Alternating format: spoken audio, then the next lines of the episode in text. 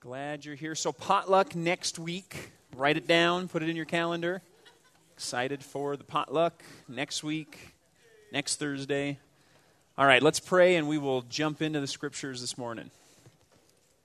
Father God, we uh, ask that you would open our hearts and minds to what you have to say to us today. I just thank you for all these great people. And um, God, we just pray that as we look at the scriptures together, that we could uh, really feel your presence here with us, that we would be um, excited about the uh, message that you have for us, God, that we would be ready to apply these words to our lives and to think through uh, where these things can impact us in our day to day world, God. And uh, more than anything, we just ask you to be glorified through our time together. In Jesus' name, amen. All right, all right, all right. So we are in 1 Samuel 7, continuing our slow walk through a very big book of the Old Testament. Um, and so last week we saw the uh, Ark of the Covenant return back to Israel. And then today we're going to see where Samuel, the character Samuel, the prophet, is back in the story. He really becomes, once again, kind of the protagonist of what we've been looking at. Because for, for about three chapters now, he has been absent. He has been completely off the stage. And some people think that the function of those three chapters, in part, is to show how, how messed up and how chaotic Israel was without Samuel at the helm, without a prophet to lead them, without a judge who was in charge. And so now, if that's true, in 1 Samuel 7, we're going to see how he restores stability um, politically because of a spiritual revival that takes place in the nation of Israel when they uh, receive the ark back to them. So we're in 1 Samuel 7. Um, so just start on the front page of your notes there. And the first thing we're going to see is a description of uh, spiritual religious revival in the nation of Israel in verses 2 to 6. So we're starting at uh, chapter 7, verse 2. It says, From that day the ark was lodged at Kiriath Jearim a long time passed, some 20 years, and all the house of Israel lamented after the Lord. And Samuel said to all the house of Israel, If you're returning to the Lord with all your heart, then put away the foreign gods and the Ashtaroth from among you, and direct your heart to the Lord and serve him only, and he will deliver you out of the hand of the Philistines. So the people of Israel put away the Baals and the Ashtaroth, and they served the Lord only. Then Samuel said, Gather all Israel at Mizpah and I will pray to the Lord for you. So they gathered at Mizpah and threw water and drew water and poured it out before the Lord and fastened on that fasted on that day and said there, we have sinned against the Lord. And Samuel judged the people of Israel at Mizpah. So again, a description of a religious revival in Israel. First sentence there, first verse, uh, verse 2 is from the day the ark was lodged at Kiriath Jearim, a long time past, some 20 years. So remember, after the ark had caused all these problems for the Philistines, then it was returned to Israel. Remember, they used the test of putting it on the cart and having the two uh, cows that had just given birth and then sending them off in the other direction. And it ends up going all the way to Bet Shemesh, and when the cart comes into town, the people of Bet Shemesh are all excited. And then they peek inside, and 70 people are struck dead because of their, their curiosity, but really because of their irreverence before God, that they were going to let the curiosity get the better of them and look inside the ark. And so then the people of Bet Shemesh call down to their neighbors in Kiriath Jearim and they say, Hey, we've got the Ark of God and we want you to have it. How awesome is that? And so they send it to them. They hear about what happened. And so they put it in one guy's house. Remember, they give it to this guy, Abinadab, who's part of the priestly line, and they say, Keep the Ark in your house. And so this is saying, Now 20 years pass while the ark, instead of being in the tabernacle, instead of being in the temple, instead of being this center of worship, is just kind of sequestered away secretly, and not really secretly because people knew, but it was put away inside someone's home. And so this 20 year period happens there. And what happens um, in the text that we're looking at today, and actually for the next few chapters, all happens during the span of that 20 years while it's in Abinadab's house. And so it's in Kiriath Jearim, and, uh, and sometimes the Hebrew figure 20 years can refer just to half a generation, which really, um, you know, if you think a, a, at that time, they would figure a generation of people around 40 years, and so 20 years really is kind of half a generation. So whether it is literally exactly 20 years or just kind of around 20 years, it doesn't really matter. It's just to tell us that it's about that time. Um, and the events of the text from here until David brings the ark to Jerusalem all take place while the ark is in the house of Abinadab in Kiriath Jearim. Then it says, All the house of Israel lamented after Yahweh. The house of Israel lamented after the Lord, after Yahweh. And the word lamented here, which in Hebrew, it's a very Hebrew sounding word, it's nahach. The Hebrew word lamented is used only two other places in the Old Testament. In one place, it means to wail, so the people wailed. Um, and in another place, it actually means to taunt, so to taunt someone else. And so the word here, naha, it basically means sort of this intense and bitter grieving before God. So Israel's grieving because of the reduced status of the ark in their religion. So remember, the ark is stolen, and it's this big crisis for the people of Israel because it's central to who they are. Then it comes back, and it's this great moment of rejoicing. And then they kind of have the mixed feelings because the ark is back, but look at all the problems it's causing. And then they have to hide it away because they don't understand it. They don't know what to do with it. And so that leads to this spiritual crisis, this spiritual wandering and homelessness for the people of Israel. They have the ark, but they don't know what to do with it, so they put it away in a house. And that leads to sort of this lamenting, this grieving, this, uh, this upset spiritual homelessness uh, that they feel in, um, in the nation where uh, God has put them.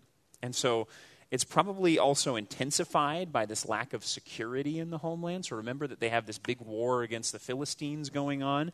And so far, you know, apart from the ark being sent back to them, the Israelites are losing this war and losing it pretty ca- catastrophically right? So we've seen some the battle at Aphek. We saw an enormous loss of life for, for the people of Israel and the armies of Israel. And so they're losing the war. They don't know what to do with the ark. They really are just in this really difficult time. And it's in that context that when Samuel calls for repentance, the people are ready to respond and to turn to Yahweh. And that's what it says. And Samuel said to all the house of Israel, If you are returning to Yahweh with all your heart, then put away the foreign gods and the Ashtaroth from among you, and direct your heart to Yahweh and serve him only. So, this is the first place in 1 Samuel where we see plainly that the Israelites were not only pagan thinkers like we saw last week, but they actually were idol worshippers at this time. Because that's what he talks about when he says, put away the foreign gods and the Ashtaroth. We'll talk more in detail about who was Ashtoreth um, in, in, a moment. But what he's talking about is, uh, is that you need to turn from this idol worship and serve only Yahweh. And this call, the call to put away idols, return to Yahweh, is very common in Scripture up to this point in 1 Samuel. Um, in fact, Stan, you could say Samuel stands in kind of the storied tradition of the prophets of Israel. Here's a few examples. So in Genesis 35 2, this is Jacob calling uh, to his household to repentance. It says, Jacob said to his household and to all who were with him, Put away the foreign gods that are among you and purify yourselves and change your garments. And so, uh, Jacob, the one who is called Israel, who is the patriarch of the whole nation, is the, really the first person we have in the scriptures who actually has this direct prophetic call to turn from idol worship and turn to Yahweh. Uh, in Deuteronomy 12:3, here's Moses saying, "You shall tear down their altars, referring to the idols, the false gods, and dash in pieces their pillars and burn their asherim." So that's in reference to another uh, idol with fire. You shall chop down the carved images of their gods and destroy their name out of that place. And then another one, uh, Joshua, who's the successor of uh, Moses as the prophet of Israel, says, Now therefore fear Yahweh and serve him in sincerity and faithfulness. Put away the gods that your fathers served beyond the river and in Egypt and serve Yahweh. And so you see that the, the call of Samuel when he says, if you're really returning to Yahweh with all your heart, put away the foreign gods and the Ashtaroth from among you and direct your heart to Yahweh and serve him only. He echoes this continual call that happens throughout the history of Israel that as they stray, And as they look at the religions that surround them, of the different peoples that they're living among, and they try to adopt those practices, and maybe they don't feel like Yahweh hears them, so they turn to Baal or they turn to Asherah or Ashtoreth, and they start to follow these other gods, thinking maybe that will, that will work because it seems to be working for the Philistines and the Ammonites and all the other ones around them. That God continually rise, uh, raises up these prophets to say, turn from them, turn back to Yahweh, and then you'll experience the things that you're looking for.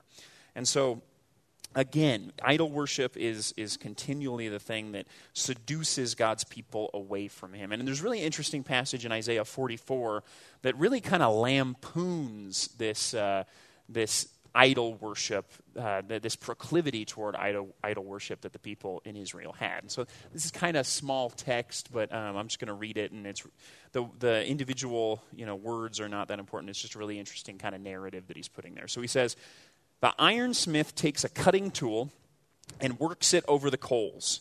He fashions it with hammers and works it with his strong arm. He becomes hungry and his strength fails. He drinks no water and is faint. The carpenter stretches a line. He marks it out with a pencil. He shapes it with planes and marks it with a compass. He shapes it into the figure of a man, with the beauty of a man, to dwell in a house. He cuts down cedars, or he chooses a cypress tree or an oak and lets it grow strong among the trees of the forest. He plants a cedar, and the rain nourishes it. Then it becomes fuel for a man. He takes part of it and warms himself. He kindles a fire, and he breaks he bakes bread. Also, he makes a god and worships it. He makes it an idol and falls down before it. Half of it he burns in the fire. Over the half he eats meat. He roasts it and is satisfied. Also, he warms himself and says, Aha, I am warm. I have seen the fire. And the rest of it he makes into his God, or into a God, his idol, and falls down to it and worships it. He prays to it and says, Deliver me, for you are my God. They know not, nor do they discern, for he has shut their eyes so they cannot see, and their hearts so they cannot understand. No one considers, nor is there knowledge or discernment to say, Half of it I have burned in the fire. I also baked bread on its coals. I roasted meat and have eaten. And shall I make the rest of it an abomination? Shall I fa- fall down before a block of wood?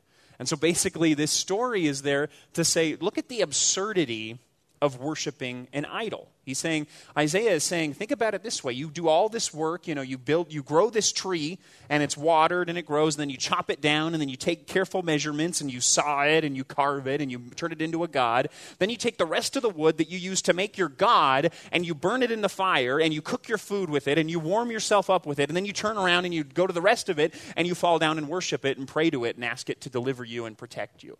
So he's saying, look, this thing that you made with your hands is going to be the thing that you serve and the thing that you worship worship.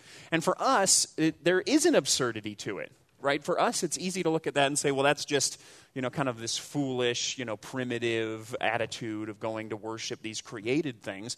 But what Paul tells us in Romans is that we do the exact same thing and that we always will. That human beings are always substituting things that we make with our own hands for the place of God in our lives. We've just gotten more sophisticated at it, right? We don't worship uh, little carved statues that we've created for the most part. We worship things that, uh, that we make with our own hands or the things that we earn, like money and the things that money buy. We worship things like the families that we raise, and we worship things like the jobs that we, that we find ourselves in. And so all of those things take the place of God in our lives, and they represent idols to us. And so idolatry is really one way of thinking about just the central attitude of sin that it's taking God and substituting instead of God in our lives some other created thing, even if it's a good thing, even if it's uh, in some ways a worthy and praiseworthy thing, it's not something that's worthy of the ultimate place in our lives. And so we'll come back again to idol worship as we go through this passage, and especially to the specific idols that they're worshiping. But just notice the absurdity here, and also that it's really a central thing in the story of Israel. They're being called back from worshiping idols. And so part of, um, part of Samuel's call to repentance is that if you do all of this, then God will deliver you out of the hand of the Philistines. So if you turn from your idols and turn to Yahweh, then he will deliver you. And remember how the Israelites thought back in chapter 4. They thought, if we have this ark and we send it into battle, essentially, if we take Yahweh's dwelling place and we bring him into battle, then he will make us win the battle. He will fight for us. He will strike down the Philistines because he's there, because we have him, because we're manipulating him and putting him in the place that we want to. Essentially, what Samuel is telling them is the exact mirror image of that. He's saying, You will not be victorious so long as you think you can direct God to your own ends. The only way that you're going to be victorious is if you turn only to God, lay yourself before Him as His servant, and then He will protect you. Then He will save you. Um, and so Sam, Samuel's call is the exact opposite. If they want to be saved from the Philistines, they need to serve Yahweh and Him alone. So, and this is really actually a very important statement here. So the people of Israel put away the Baals and the Ashtaroth, and they served Yahweh only. And so they actually make good on what Samuel calls them to do. They've reached the breaking point in their experience where they can see their neediness before God. They're ready for repentance, they're ready for returning to Yahweh, and they do it. Ray, you had a hand up? Yeah.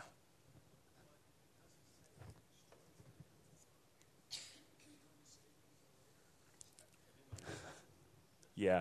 Um, well, put a, so put away in the Hebrew does just mean put away.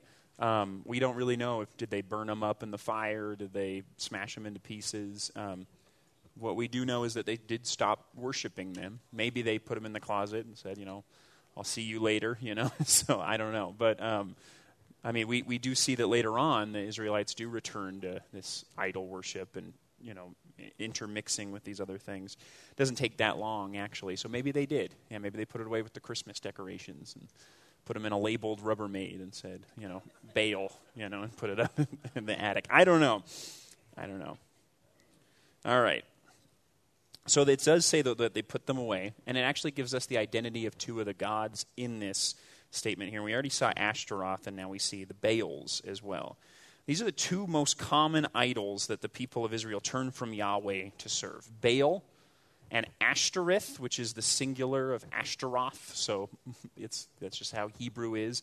Um, and actually, the plural of Baal is actually Baalim, not Baals. For, so for some reason they anglicized that one and they didn't call them the Ashtoreths, though they called them the Ashtaroth. So anyway, you've got Baal and Ashtoreth. You may have heard of Asherah, who is actually another one, um, actually different from Ashtoreth. Imagine how confusing that would be. Um, Ashtoreth and Ash- Asherah. Um, and so, the, but these two, Baal and Ashtoreth, are the chief god and goddess of the Canaanite religion. Here's some photographs for you, and that is the song of Baal and Asherah there the festal dance to, yeah. thank you, thank you, thank you very much. All right. So I, uh, these were about the uh, the most uh, church friendly depictions that I could find. Um, so this is Baal over here. This is Baal. And so this is really an example of what those little household gods or idols would look like. These little figurines. This one happens to be made out of stone, so it was probably owned by a more um, wealthy worshiper uh, because most of them were made out of wood. And then over here, you have several depictions of um, of Ashtoreth, and uh, and again, these are fertility gods. So all the, the main gods of the, the Canaanite religion are fertility gods. It's a fertility cult, and that refers to human fertility as well as fertility for crops and, and, uh, and you know, fertile ground and that kind of thing. And so it's all one in the minds of, of the Canaanite religion. And so the, when you think about it that way, you can understand why certain aspects of Ashtoreth are going to be... Um, yeah, emphasized, I would say, in, in depictions of Ashtoreth, which is why it was so difficult to find a family friendly depiction of her. Um, and so it can be a little bit shocking, but there you go. Um, so, also, um, interesting things to keep in mind here archaeological digs in, in Israel have found an overwhelming amount of small household statues just like these, depicting these deities. And also, they found larger shrines in some of the city centers, and even, get this, even in places where worship of Yahweh would have taken place. So, a lot of, a lot of times, archaeologists will find these things and they'll say, aha, it's proof that the, the early Jews, you know, the, the proto Israelites, were pagans. And they'll say, so there you go, the Bible is false. And you say, well, you, clearly you have not read the Bible because the Bible tells us that the early Jews and all the Jews, you know, as long as there have been Jews, have been idol worshippers. And continually they're being called back to Yahweh. And so these, these fines, for some people who don't know the Bible very well, they would go, oh my gosh, what's going on here? And, and in reality, what they should say is, oh, there's confirmation that the, the history of the Jewish people is a, a continuing apostasy before Yahweh.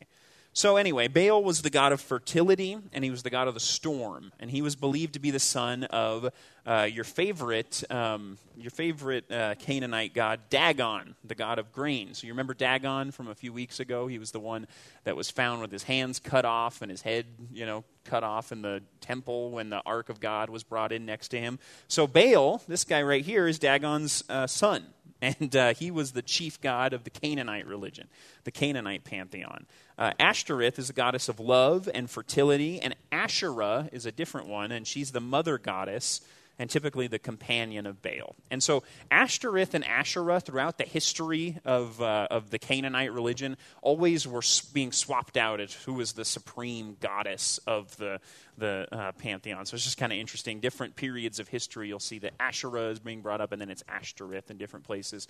And then in the New Testament, Jesus refers to Astarta, which is just a different, uh, it's a different pronunciation of Ashtoreth. So there's a continuity. These same gods have been around for a long time. Another one is Ishtar, which is also from Asherah or Ashtoreth. And then the, the word where we get Easter is from Ishtar. So there you go. Does that mean we shouldn't use the word Easter? No, of course not. You know, we should definitely use the word Easter because it's weird if you refer to it as something different that people don't understand. It's just recognizing that oftentimes these pagan things, you know, there's nothing new under the sun. There's a certain continuity that carries it through. Um, but it's okay that you know we celebrate Christmas and we celebrate Easter, and some of those things flow downstream from pagan practices. It doesn't mean to celebrate Easter is to worship Ashtoreth, because I mean, obviously, that's not what's going on there. Um, we're worshiping Jesus when we celebrate Easter. Yeah. Teresa? Mm-hmm. And the God of the storm. So you can see the see the connection there. That you know, rain comes down, it waters the land, it makes the crops grow. So he's the fertility God. He's also the God of the storm. And really, you can say he's the fertility God. But again, in the Canaanite religion, they're all fertility gods. That's what the whole thing is about. So it's interesting. Yeah, so. Um, yeah. Yeah, so it's just plural. So Baal is the god, but then when they make individual gods, they call them Baals. Just like the Asherith is, or Ash, Ashtoreth becomes Ashtaroth, the plural, because there's multiple of them. And that was really the way that they saw it, by the way. So when you make an idol, it's not just a, a, representation of Baal, it actually is Baal himself. And so there's all these individual gods, and you put it in your house and actually has this spiritual power that actually is his real presence there in the home. So pretty dark and creepy stuff going on there. Yeah, Shelly. He's the son of, of Dagon. Dagon, yeah. Yep. Which is interesting, right? Notice that uh, the Philistines have a different religion, a different pantheon than the rest of the Canaanites, because they come from a different place. So they're a little bit later. And yet there's a certain continuity between the religion of all of these surrounding tribes, where Dagon, the god of the chief god of the Philistines, is the, is the father of Baal, the chief god of all the other Canaanites what's different about the Israelites is that they don't, their religion isn't just part of the religion of all the people around them. It's totally different. But you can start to see why they want to bring together all these things because all the tribes around them have a continuity in the gods that they're worshiping. So why should Yahweh be different? Well, because he is different, because he's the true God, and because, as Paul again reveals to us much later, all these other gods are either nothing at all or they're actually demons being worshiped that are meant to distract people from, from the true God. So, uh, again, all the gods of the chief, the chief gods of the Canaanite religion are connected to fertility, and that leads to the common practice of cult prostitution, even again at the altars dedicated to the worship of Yahweh. And so it's pretty uh, dark and pretty disgusting stuff that's going on um, that is uh, sometimes done in the name of Yahweh or in the name of. Um, of uh, you know this kind of this syncretized religion bringing these things together. And remember the sons of eli right? So they were mentioned as sleeping with women at the tabernacle. And it doesn't necessarily say this but when we bring together now this revelation in chapter 7 that the, the Israelites at this time were syncretizing and were bringing pagan aspects into worship of the true God, it's possible that that's a reference to, again, cult prostitution. That the sons of Eli, Hophni and, Phinehas, are actually worshiping Yahweh or they're worshiping Baal and Ashtoreth at the tabernacle using this kind of uh, cult prostitution, this fertility cult, bringing that into the worship of the true God. And so we don't know for sure, but it seems it may point to them not only being sexually immoral, but also being idol worshippers. And as priests of Yahweh, actually encouraging people to move away from Yahweh and toward these false gods as well. Okay, so in that context, then, Samuel says, Gather all Israel at Mizpah, and I will pray to Yahweh for you. And so he's now fulfilled the role of the prophet. Uh, Samuel is fulfilling the role of the prophet, calling God's people to repentance. But then now he's going to function also as a priest. He's going to gather the people together. He's going to pray to Yahweh on their behalf. In a moment, we're going to see he's going to offer sacrifices. And that's the kind of the priest's role in the Old Testament. He stands before men on behalf of God, and he stands before God on behalf of men. And so, standing before men on behalf of God, he communicates God's will, he leads them in worship, he administers the word of God, the Torah, to them. And then, standing before God on behalf of people, he offers sacrifices to God for the propitiation, for the atonement of their sins. He also um, stands before God and prays to God on their behalf. And so you see that Samuel is fulfilling multiple roles here. He's blurring the lines. He's the one person that God has raised up to fill a lot of different roles in a time when, when his people are pretty spiritually bankrupt. And so he gathers, it says, all Israel at Mizpah. And all Israel may refer to, like, literally all Israel, like all the people of Israel coming together at Mizpah, a national gathering. Um, or it could possibly refer to just a gathering of the elders from each tribe. And so we've seen some precedent for this that the elders of Israel were together at the Battle of Aphek, and they were the ones making the decisions. And so, either way, though, it's a pretty big gathering of people.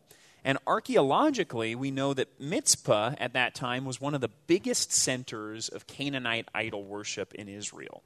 So Samuel's choice of this location is not a mistake at all. He wants Yahweh's people to rededicate themselves to Yahweh at the site of their greatest apostasy at that time. So he's saying, if you really mean it, then we're going to go to this place that you've chosen to make the place where you're going to worship Baal and you're going to worship Ashtoreth. And that's the exact same place where you're going to rededicate yourselves to Yahweh. You're going to put away these idols, and we're going to uh, set a change in the history of God's people right here and right now. So it says, They gathered at Mizpah and drew water and poured it out before Yahweh and fasted on that day and said there, We have sinned against Yahweh. So here we have a pretty commonplace practice of contrition, fasting to show that to show your sorrow and to show your repentance, and then one that's very uncommon. In fact, I can't think of another place in Scripture where this is done, where they pour out water in, you know, as a ceremonial showing of their repentance before God. It's pretty interesting. And it may be that Samuel is marking this momentous occasion with a unique and symbolic act, that he's going to do something that has never been done before, as if to say, This is how important this is, that I want you to remember that this was the place where we poured out that water, maybe to, to you know, symbolize sort of this pouring out of ourselves before Yahweh. Um, and in a moment, we're going to see how he memorializes things even further. Yeah, Ray?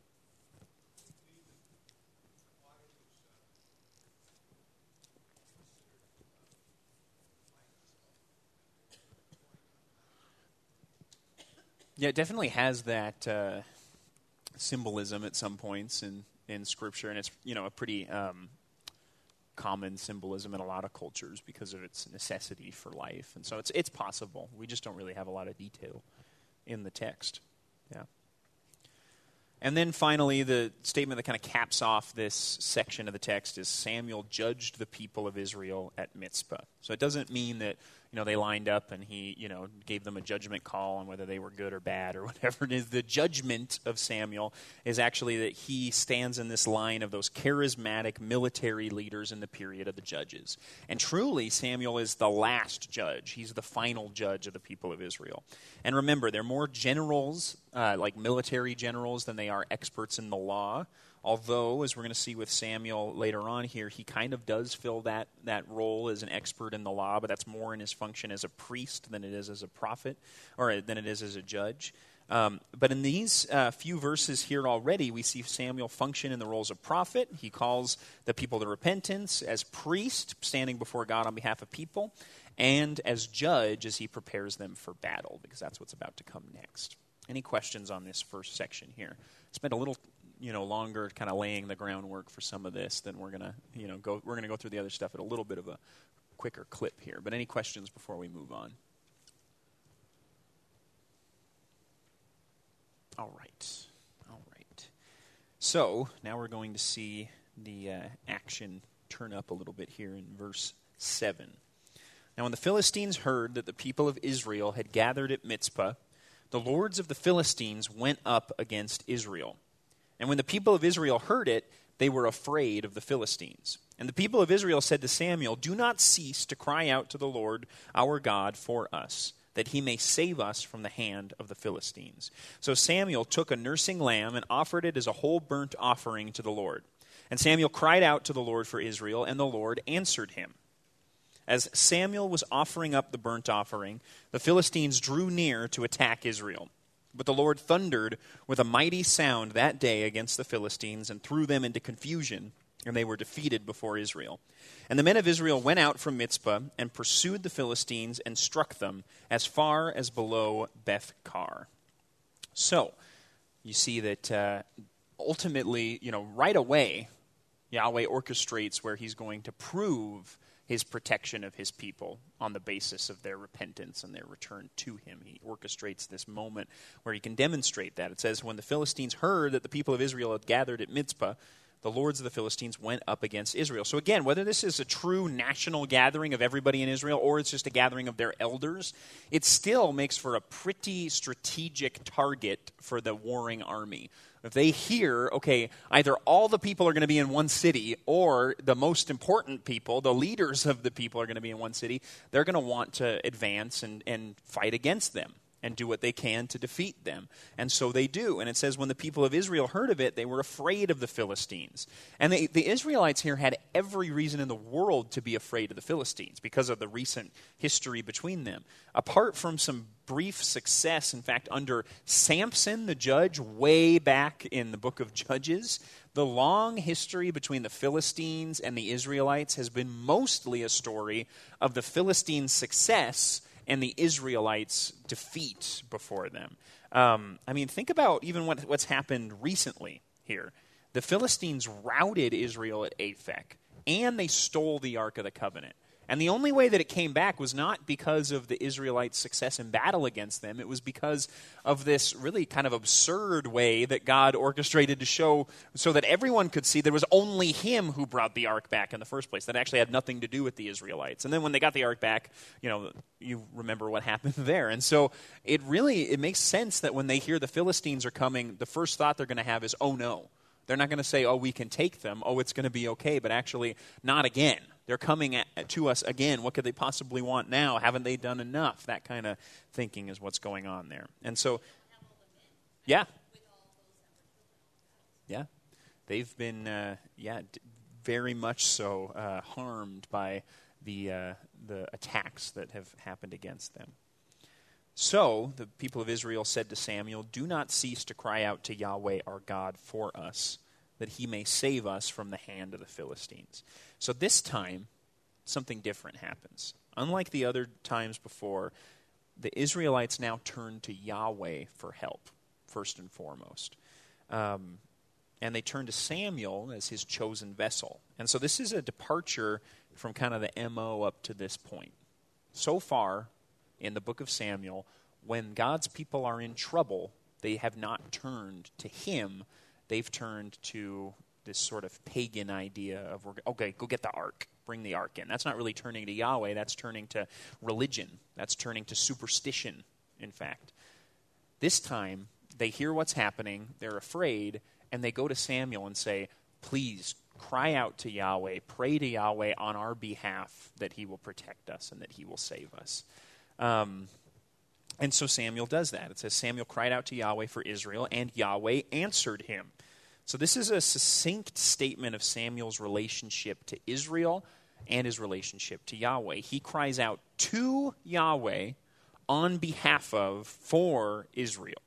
And so, as fits his priestly role, he speaks as a representative of God's people to God. So he's just got done standing before God's people on behalf of God, telling them, repent, pour out the water, fast, you know, do all these things, express your repentance and contrition. And then, after, right after that, he goes and turns to God on behalf of the people and cries out to God, protect these people. They're turning towards you. Keep them safe. Don't let them, uh, be, don't let them be put to shame. All of these kind of ideas are what's happening there. And then this powerful statement that Yahweh answers him. He hears Samuel's cry in accordance with Israel's acts of repentance and contrition, and their acts that show his pleasure with them. And so then, as Samuel is offering up a burnt offering, the Philistines drew near to attack Israel. So Samuel then not only prays to God, but actually acts in really the quintessential role as priest and offers that burnt offering before God. So he would have taken a bull and he would have slaughtered it and burnt it on the altar and expressed all these prayers to God. So really, he is acting as the high priest and the prophet and the judge in Israel. He's the guy He's the one person that God has raised up to lead is the people of Israel in this very pivotal moment in their history. Um, and notice here, too, that the enemy, the Philistines, are taking advantage of Israel's religious observance as the moment to attack. So when they're praying, they you know, come and pray on Israel. Uh, there's a long tradition, by the way, of Israel's enemies taking advantage of Jewish piety, right? So we saw, um, you know, there's several biblical attacks on religious observers in the moments where they're most vulnerable because of their religious observance. The Greek and Roman armies, on a few occasions, invaded Israel on the Sabbath because they knew that they couldn't fight back. Um, and then the modern invasion that happened um, not too long ago by a, an alliance of Arab countries on Yom Kippur, which resulted in the Yom Kippur War. So it's a long and storied tradition that we're going to take advantage of the Jewish people's religion in order to, you know, get them in the moments when they're most vulnerable. And this is really no different. What happens right here. But Yahweh comes through. And so notice the difference in this battle. Yahweh thundered with a mighty sound that day against the Israel or against the Philistines and threw them into confusion, and they were defeated before Israel. So God sends a thunderstorm here to frighten the Philistine army, and it gives Israel an opportunity to gain the upper hand in battle. And the text literally says here, it actually literally doesn't say Yahweh thundered with a mighty sound. It says Yahweh spoke with a loud voice. But the way that they've interpreted it here, the gloss thundered with a mighty sound, it's supposed to be consonant with kind of the Old Testament depiction of Yahweh who speaks in thunder, right? And also what's going on here, remember that Baal is not only the god of fertility, but he's the god of the storm. He's the God of the thunderstorm. And so, for, for the Philistines, for the Canaanites, and also for the Israelites who have been worshiping as Canaanites for a long time, when they hear thunder, the first thought that comes into their mind is Baal. But in this moment, they know, oh no, Yahweh is actually God of the storm. Yahweh is actually the true God, and He is more powerful than Baal, and He's going to protect us in this battle in a way that our other gods never could. And so uh, it's a pretty interesting um, and a really deeply biblical thing when Yahweh demonstrates how he takes on these false gods head to head in the very things that they claim to have power over. In fact, all the ten plagues in. Uh, in, in Egypt, as God is, um, you know, liberating his people from Pharaoh, all ten of those plagues correspond to the gods of the Egyptian pantheon and the things that they were responsible for. So you ever read that that text and wonder, you know, why frogs, right? Why uh, why blood? Why livestock? All of those things would have been understood by the Egyptians and the Israelites as Yahweh is demonstrating His true power over and against these false gods that claim to have power in Egypt. And so Yahweh, when we talk about him as a jealous God, this is really, in a sense, what we mean is that he is very keen to show the weakness of our false gods and to demonstrate his true power over and against them.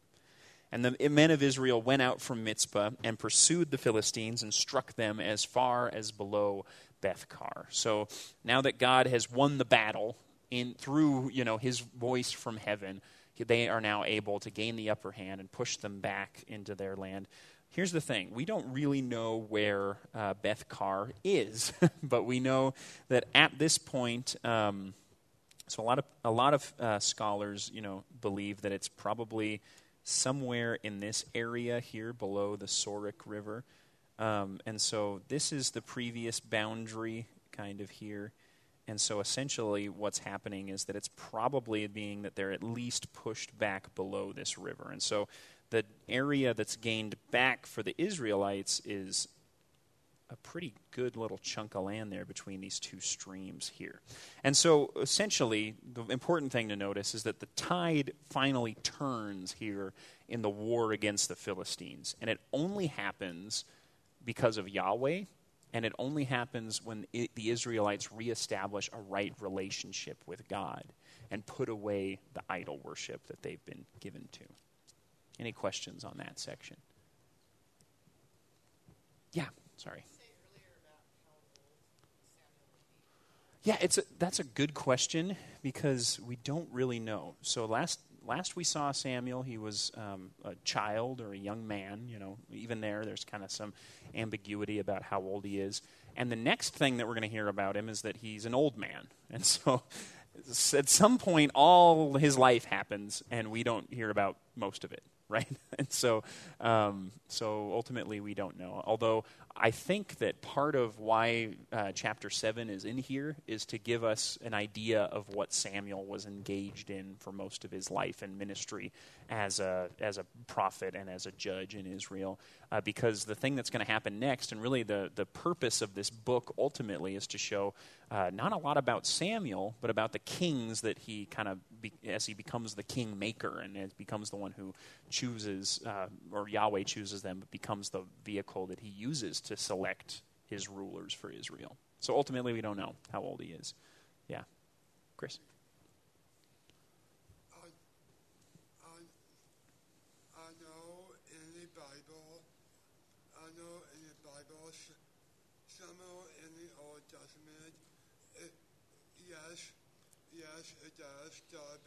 Samuel when, when when the Lord mm-hmm. help, he is help. When you when you when you cry out for God's help, God is our help and mm-hmm. our hero. Amen. Yeah, and that's exactly what this passage shows: is that um, that false gods are no help. And yet, when we call on the true God, He is our help, and He does come to our aid. Any other questions on this section before we press on here? All right. So, this next section, if I've titled Here I Raise My Ebenezer, because this is where that line in everybody's favorite hymn comes from. So, pretty exciting. So, you can go home and say, I learned that today. So, here we go. Yeah, I know where it is. So now, next time you're singing, Here I raise my Ebenezer, hither by thy help I've come, you can think about slaughtering the Philistines.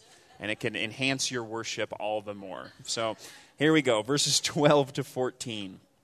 Then Samuel took a stone and set it up between Mizpah and Shen and called its name Ebenezer. For he said, Till now the Lord has helped us. So the Philistines were subdued and did not again enter the territory of Israel. And the hand of the Lord was against the Philistines all the days of Samuel. The cities that the Philistines had taken from Israel were restored to Israel, from Ekron to Gath, and Israel delivered their territory from the hand of the Philistines. There was peace also between Israel and the Amorites. So, Samuel took a stone and set it up between Mizpah and Shen and called its name Ebenezer. For he said, Till now, Yahweh has helped us. So there it is. That's where the line comes from. Till now, Yahweh has helped us. Hither by thy help I've come, which is a little bit more of a poetic way to say it. but Samuel was a simple man. So there you go. Till now, God has helped us. Yahweh has helped us. So Samuel and apparently others take a boulder, right? Uh, probably not just Samuel, like carrying it on his back, like Atlas or whatever, but probably a whole bunch of people carry this boulder and put it in this field in between these two cities, and they make it a memorial. He names the boulder in, in Hebrew Eben Ha'etzer, which is Ebenezer in its anglicized form, which is also the name of everyone's favorite Christmas character, Ebenezer Scrooge. Um, which some people, because of that name, have speculated is he an anti Semitic figure? Who knows? Um, but there you go, because he does hate Christmas, and he does have a Jewish name. And he was written by Dickens, who also has kind of a, a you know, chancy history with that. Um, so there you go. There's a little side note. Um, so back to the text. Um, Ebenezer here means stone of help. Eben is uh, stone. It's air means the help and so it's really the stone of the help, but it's stone of help.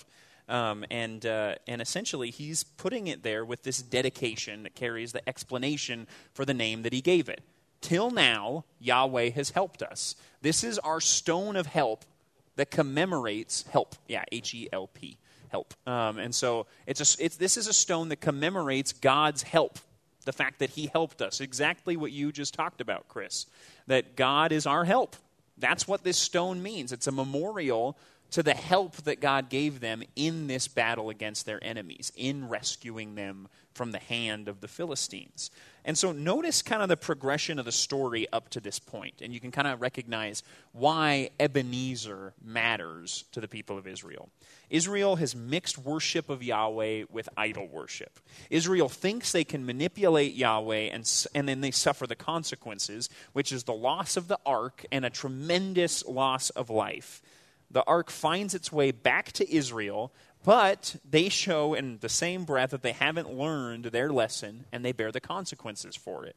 Samuel then calls Israel to repentance and they answer him. The Philistines invade again. The Israelites this time turn to Yahweh, and then Yahweh makes them victorious over their enemies. And so this is why Samuel sets up Ebenezer to be a reminder to God's people of what God has taught them in the hopes that they won't forget the lesson spoiler alert, they will forget the lesson, or they'll remember it and they'll just go back the same way anyway.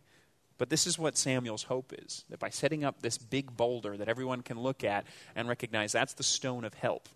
Yahweh has helped us thus far. They can remember what he's done, and it can be a bulwark in almost a literal sense against the apostasy that seems to be Israel's favorite sin. So the Philistines were subdued and did not again enter the territory of Israel. So, this is the turning point in the war against the Philistines. Things will not only get better from this point, there will be losses in the future, as we will see under Saul, King Saul, but they're never going to be quite as bad as they were before the battle of Ebenezer. And it says, Yahweh's hand was against the Philistines all the days of Samuel. So, for Yahweh's hand to be against the Philistines is actually kind of this image of him having it outstretched, like ready to strike. You know, when it talks about I've stretched my arm out against you, it's kind of like I'm about to hit you. You know, it's like a you know right cross coming right at him, and so his arm is extended against them. He's ready to strike them. He's keeping them down for the sake of, God, of his people so that they can flourish and so that they can benefit um, in the absence of this strife. Um, his hand is against them. And this means uh, that he keeps them in their place as long as Samuel was ruling Israel as judge. And as we're going to see in the text, that bears out to be true. That it's only after Samuel's gone that you start to see that the Philistines start to gain their um, the territory back. It says uh, the cities that the Philistines had taken from Israel were restored to Israel from Ekron to Gath, and Israel delivered their territory from the hand of the Philistines. So this shows further how decisive the Israelite victory was. They pushed them back beyond even the leading cities of the Philistines. So these cities in here, Ekron and Gath, that are mentioned, um, those were never Israelite cities. And so it's a little bit of a weird reference here to say that they, they uh, take the uh, cities that the Philistines had taken from Israel were restored to Israel, and then to mention these two, because those never belonged to Israel. And so what's being said here is that, again, where the territory, the line before kind of runs kind of like that, so you can see that dotted line there. Um, now they've been pushed back much further, and you know, so he mentions Ekron and Gath, so you might even think that the border is all the way down here, and then he says even beyond it. So in some places, it's possible that the Israelites had pushed them even beyond that line. And so they've gained back a lot of territory here. And so it just is there to underscore just how decisive of a victory this battle was at Yahweh's uh, hand. And so, and then it mentions there was peace also between Israel and the Amorites. And as you're reading this, you say, Who? Who are the Amorites? We haven't heard about them so far. So the Amorites, or the Hebrew word amuru, is actually just this catch all term. It refers to all the non Israelite people who lived in the land among the Israelites. So we're talking about, you know, the Jebusites and the Moabites and the Perizzites and all the ites that existed in the Bible are, that are living among God's people. Amorites just kind of refers to all of them. And so what's being said here is not only that there's peace in the sense that they're at peace with their invading armies, uh, the Philistines especially, but also the foreigners that were living among them, they sort of had this um, non aggression pact. And that's kind of what it says here. So the term there, peace between, there's peace also between Israel and the Amorites.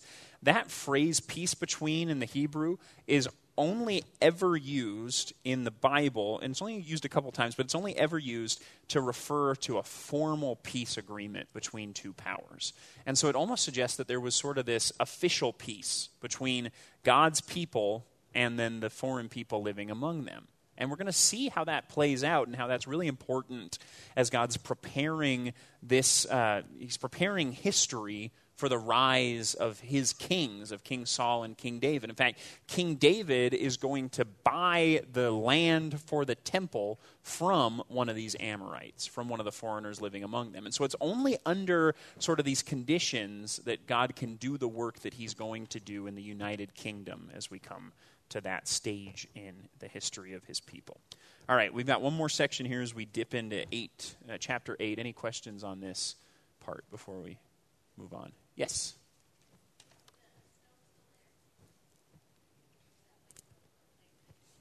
No. no, we don't really know exactly where it is. Um, so it mentions that it's between. Um, what is where? Where does it say it is? It says between Mitzpah, which on this map is Mitzpek. I don't know why, and Shen. And Shen, we don't know where that is. That's a city that I don't you know, actually, I would have to check on it, but I don't think it's really mentioned anywhere else. And that happens sometimes in the Bible. It's, there's a place named like Beth-car. Nobody knows where that is. In fact, it means house of the ram, so which sounds like a bar to me, but um, you know, but we don't know where that is. And it actually might not be referring to a city. It might be referring to some kind of landmark. And so who knows? You know, it's, it's not there. But what you can say is that, so these, these big stones that have inscriptions on them, they're called stelae or like a stela. Um, and so it's a, this big rock that has an inscription on it. It was a common thing. And so you find those all over the place like I mean, it, it, okay, maybe I made it sound a little more ubiquitous. it's not like you're you know walking around. You're like, oh hey, there's a stone and there's an but but archaeological digs have found those all over as they're digging down. They find oh there's here's this monument that talks about and there was this great battle and we put up the stone to commemorate the victory over the you know this tribe or this people or whatever. And so there's a lot of those all over the place. So it is kind of a common thing. But this particular one, Ebenezer, we don't know. Yeah. Maybe we'll find it someday. That would be pretty cool. But, but no, we don't know. Other questions?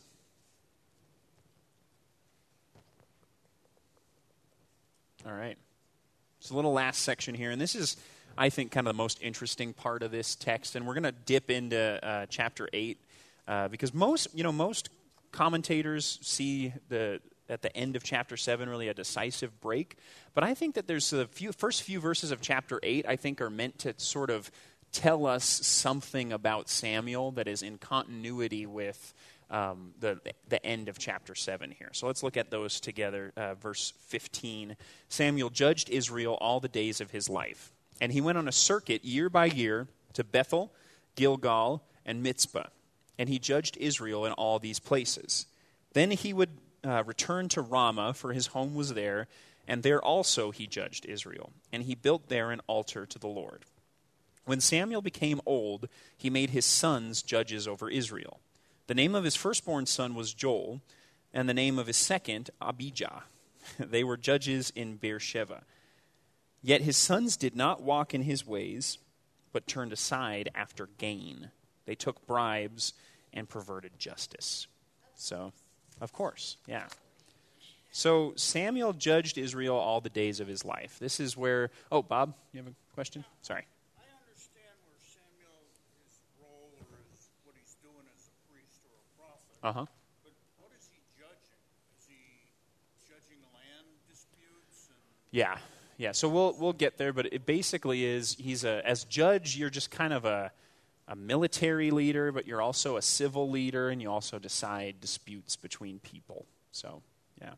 Um, so Samuel judged Israel all the days of his life. That statement is in there partially to tell us what Samuel doing his whole entire life, because we get story about him when he's a child. The real, you know, meat of the book of First Samuel is about Samuel as an old man, um, and so what's going on throughout his life. This is partially what this tells us: is that he has this itinerant ministry. He's a judge all the days of his life. It's kind of an epilogue, and it's a snapshot of his prophetic ministry and his judgeship. Um, and it says he went on a circuit year by year to Bethel, Gilgal, and Mitzpah. And so here we see kind of the substance of his ministry. He's a circuit rider, and he travels between three towns each year. And these three cities are relatively close to each other. Here they are. So Gilgal, Bethel, and Mitzpah. So it kind of is like this little triangular formation. And actually, what we're going to see in the next verse is that one of the cities is also Ramah, which is right around here. So it's kind of a, you know, diamond shape. So there's Ramah. And, uh, and this is his territory that he's traveling around every year. He goes to all these cities. He makes it a circuit, and he uh, lives in these different cities for different parts of the year, and he acts as judge. Denny? So he didn't go to Beersheba. No. So he didn't know what his sons were doing. Yeah, exactly. Yeah, and I think that there's might be something to that, and, and we'll see even on the map how drastic that is. Um, so this is his territory. He's riding around, you know, every year. He's, um, you know, spending most of his time on the road. At le- you know, three quarters of his life at least is spent in these other places. And then just to give you some context here, this is kind of the whole nation of Israel, and his little section is like right there. See that little green circle that I just put on there? That's that's Samuel the judge's territory. that's the whole nation, and and again, it, just a couple chapters ago, we saw that the nation of Israel is, is described as from Dan to Beersheba. So it is really this whole thing, and the territory that Samuel's covering is infinitesimally small. It's just a little tiny section of this whole big nation. And it's really, this is not a huge chunk of land in real life either, right? Like when we were in Israel, we were in Jerusalem and we were flying out of Tel Aviv, which is right here. It didn't exist at that time, so it's not there. Actually, it's right here next to Joppa. And, uh, and it took us uh, 30 minutes to drive from, from Jerusalem to Joppa. I was like, we're going to miss our flight if we don't get on the road soon. And our guide's like, you don't realize how close together everything is here. It's a small country. And just look at this tiny little section that, that Samuel is, is operating his entire life in. Um, just to give you some, some context here. It, yeah. Well, and it just goes to underscore how, even under a good leader, the period of the judges is kind of marked by these regional territories and how there's no unification of the whole nation. That's why, as they come to a king, that's why the people start to recognize we need a king. Because people up in Dan have nothing to do with people down in Beersheba. You know, there's this whole big nation, and our, our judge is only in this tiny little section of it. And so it's pretty interesting, um, laying the groundwork for the importance of the monarchy. It says uh, Samuel judged Israel in all these places, and the role of the judge, most of all, is just to ins- ensure peace. And so he operates as a, you know, the decider of civil disputes. He also would have led the army. And then also, we know that Samuel serving as priest and as prophet. And so, those are roles that are typically different from the role of judge, but uh, Samuel in these places probably bringing those together as well. In fact, in, uh, in a moment, we're going to see that he actually mentions a pretty specific uh, role of being the, the priest. And so then it says he would return to Ramah, for his home was there, and there also he judged Israel.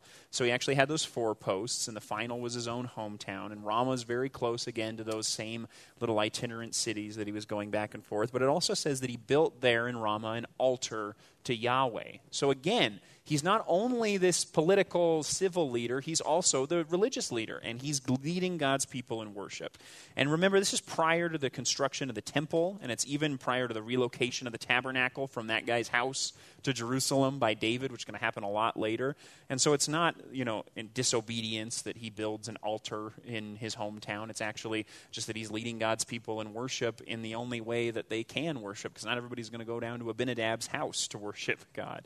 Um, and so they, God's people needed somewhere to worship, and so they built major they built altars in all of their major cities. And Samuel builds one in his hometown, Ramah, which is not a major city even at this point. It's a very small uh, place. And it, then it says, when Samuel became old, he made his sons judges over Israel. So again, not really unusual. Um, also, though, and interestingly, it does follow in Eli's footsteps. So Samuel is raised by a corrupt leader who is judge and is priest, Eli. And Eli's sons were also wicked priests, wicked sons who turned after gain and took bribes and extorted God's people and slept with the, you know, the attendants at the tabernacle. And now Samuel's sons are going to follow in those same footsteps. It says the name of his firstborn was Joel, the name of his second was Abijah, and they were judges in Beersheba. And so again, look at this.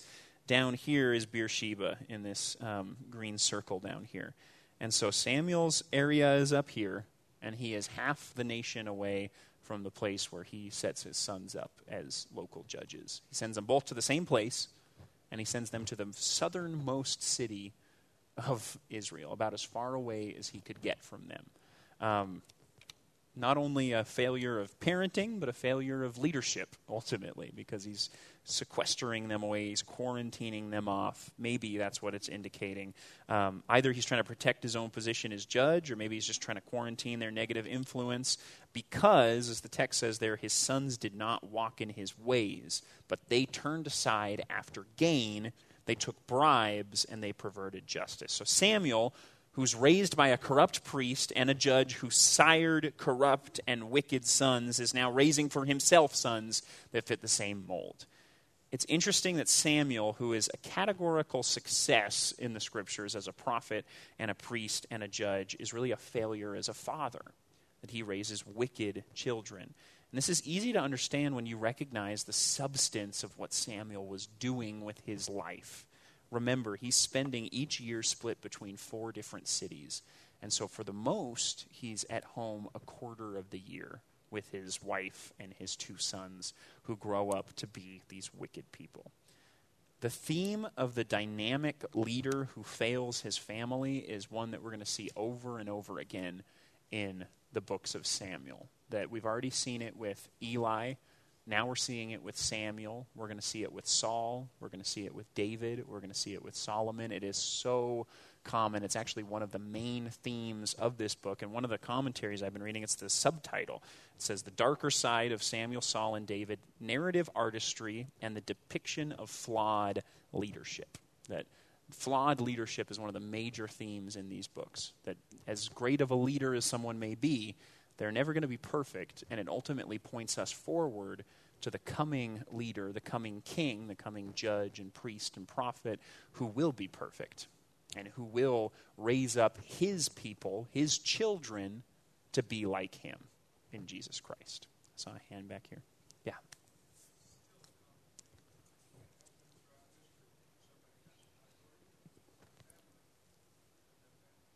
Mm-hmm.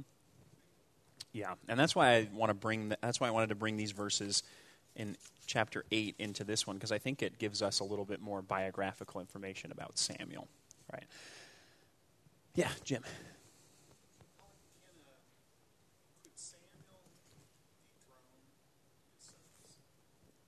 Yeah. yeah. Right. Yeah, he he didn't need to appoint his sons as judges because there's nothing that says that the judge – the line of the judge needs to be a hereditary line. It's not like kings, right? Because one of the things I think of when I, I mean, I, I think it, it does give us insight into Samuel's priorities there Mhm. better. Not in his home. Uh, I think one of the things we, for me too, I think that there's this challenge that when we think of parent,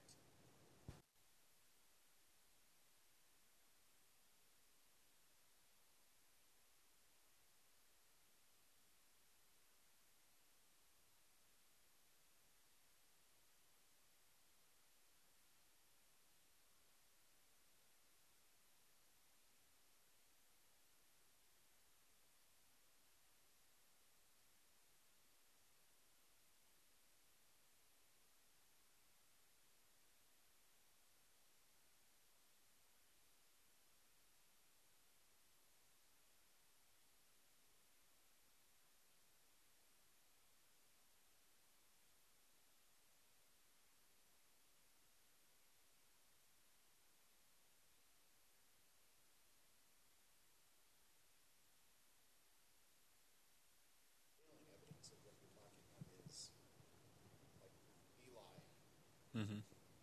didn't parent well. Yeah. Yeah. Samuel didn't parent. Like I, I'd say that, that that connection you're drawing is really good. Right. And it's a good it's a good point though that it's not necessarily proof positive of a of a bad upbringing that people because because ultimately people make their own decisions. You know. Exactly. It, well, there's a great point. There's a great point. no, she is. She's over there. yeah. That's a great point, Jim. Excellent. All right. Yeah, Teresa. Maybe that's why he put, sent his son so far away. Yeah, and that's what I'm saying. Yeah. Like, well, you know, I want to give him a chance, but uh, I don't want him around her. Right. Yeah. Yeah. It's. Yeah. Well, we're hearing reports about them now. So if you know if he didn't, then yeah. Uh, whoever's farthest from you. Yeah. yeah. yeah. Seems to be true with Samuel too. He sent them both to the same place. They were both his favorite. All right. Yeah. All right. Let's look at some theolo- uh, some theological stuff in this uh, passage. So, uh, external contrition must flow from inward repentance. So, notice that the people of Israel performed the ceremonial rites of contrition and smashing their idols, or maybe just putting them away, putting them in the closet, um, pouring out the water, fasting, verbally confessing, and then they acted in a way that confirmed true repentance. So, it wasn't just a ceremonial thing that they did, and then when the Philistines came, they're like, go get the ark. Let's try it over again. It's actually that they had learned their lesson. They demonstrated by turning to Yahweh when the trouble came. So there's an interesting uh, verse in Matthew 3 8. Um, Jesus says, Bear fruit in keeping with repentance. Uh, different translations could be bear fruit worthy of repentance or prove your repentance by the fruit it bears. And so it's kind of this idea that repentance doesn't just subsist in rites of confession or contrition, and actually that the going through the motion of you know praying God I'm sorry or of you know doing whatever kind of you know ritualistic type of confession, those kind of things don't actually have anything to do with repentance if they don't correspond to an inward change of heart. And that's what we see here. They're meaningless without true heart change that then corresponds to true life change. And so repentance is truly an act that's done inwardly, and yet those outward things that we do are meant to be something that reminds us of it, that makes it real for us, that's kind of setting in time and in space a moment where we recognize the movement from one thing to another. Um, what's that? Yeah, a stone, an Ebenezer. Yeah, exactly. Um, the Hebrew word for repentance this is pretty interesting. Is the Hebrew word means to return back, so it means to go back to where you came from, essentially. The Greek word, and this is probably the one that you've heard talked about more in like sermons, is like to literally about face, so like to turn from going one direction and go the opposite direction. But I think when you take those two things together, you get exactly the essence of what uh, repentance is meant to be that we're turning back toward God and it's and it is turning exactly doing a 180 from the thing that we are facing.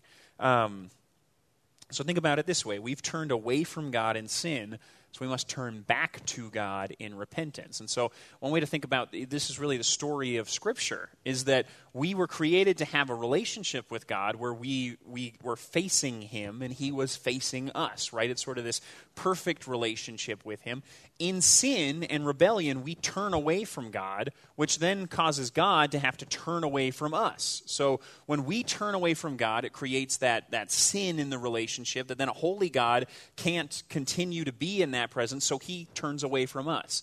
In Jesus, who dies on the cross and rises from the grave, God now turns back to us in forgiving our sins, so that then what is the message that, that uh, Paul gives us, that Paul tells us is our ministry of reconciliation? He says, We implore you on behalf of Jesus Christ, be reconciled to God. In other words, turn back to him.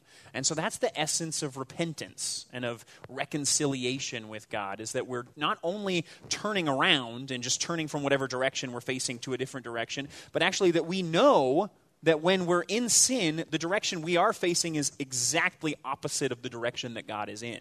And so the work of repentance is not just a, a, sort of arbitrary turning around from one thing to something else. It's turning from the direction of sin and turning back to God, which is where you were created to be. And so that's sort of to keep in mind there external contrition, the act of repentance, praying a prayer of repentance, is only really repentance if we accompany it with the heart change that bears out in the way that we live from then on. And that kind of flows into our life application as well, which is to approach God in repentance. So Sometimes we use the acronym ACTS for uh, kind of a guide for prayer, and it uh, kind of flows a lot of times from the Lord's Prayer when we look at it. So um, maybe you guys have seen this before. Acts A for adoration, praising God, adoring God. Confession uh, is the C in Acts, and it's admitting sin, asking God for forgiveness. Thanksgiving, then thanking God, and supplication is petitioning God. And that is not only a good model for prayer, it's actually just a good model for how we approach God. Um, and so, just kind of, it, it, that's a really great thing. It's a great mnemonic, it's deeply scriptural. But just for kicks, let's look at how the people in uh, the story that we just looked at in chapter 7 approach God at Mizpah. So, it's a little bit different. It's in a different order, anyway. So, first, they approach God with confession. They gathered at Mizpah and they drew water and they poured it out before the Lord and fasted on that day and said, they said, We have sinned against the Lord. So that's confession. That's confessing sin before God and demonstrating it through these ritual acts. And Samuel judged the people of Israel at Mizpah. Then supplication. And the people of Israel said to Samuel, Do not cease to cry out to the Lord our God for us, that he may save us from the hand of the Philistines. So that's supplication. That's asking for God to give them something. So they begin with confession, then they ask God for something. Then they have this adoration that's done through Samuel, because again, we're in the Old Testament. So Samuel took a nursing lamb and offered it as a whole burnt offering to the Lord. So a whole burnt offering to the Lord. And Samuel cried out to the Lord for Israel, and the Lord answered him. And then later comes thanksgiving. So Samuel took a stone and set it up between Mizpah and Shen and called its name Ebenezer, for he said, Till now the Lord has helped us. And so that memorializing is really an act of thanksgiving before God. So you see that the things in the passage here come in a different order, but all the elements are still are still represented there in the way that Israel approaches God as they're coming to him in repentance. So the order isn't as important as the components. What seems to be central, though, is approaching God with an attitude of sorrow for sin, holy fear of his power, and the intention to change. And so my challenge, my life application is pretty simple. It's just when you approach God in prayer, or you approach him in reading the word, or you approach him in worship, do you approach him with a contrite spirit and a desire to repent? How can we change our approach to God to better honor and glorify him? One thing I would just suggest is when you stop to pray, begin with a confession of sin. Begin with an expression of repentance. When you open up your Bible to read it, begin by asking God's forgiveness for the ways that you've sinned and rebelled against Him.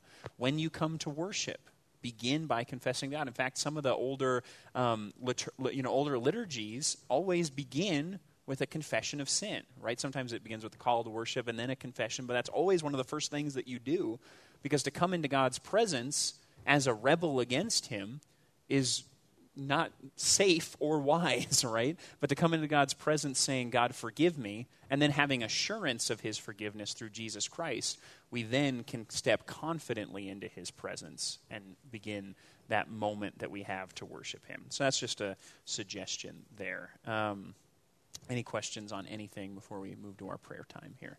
Chris, yes. There, there is one question. Uh huh. Is is in the Bible like like this is Mm-hmm. how uh, yes sin is with us, Mm-hmm. but how you as a Christian how how do you turn away from the sin and turn those thoughts? Yeah, well, I think what we saw in the passage today is a really good suggestion for how we can do that. So I would look at, at what we see as kind of the outline there. If that if you want to do that act of turning away from sin and towards God, kind of follow this model that was set by the by the people of Israel and just try that. So confess sin to God, ask for what you're going to ask for. That's what supplication means. Adoration, just worship God and praise Him, and then give thanks to God. And if you if you have those four components, then you're approaching God in the right way, and that's a good way to turn from sin into God.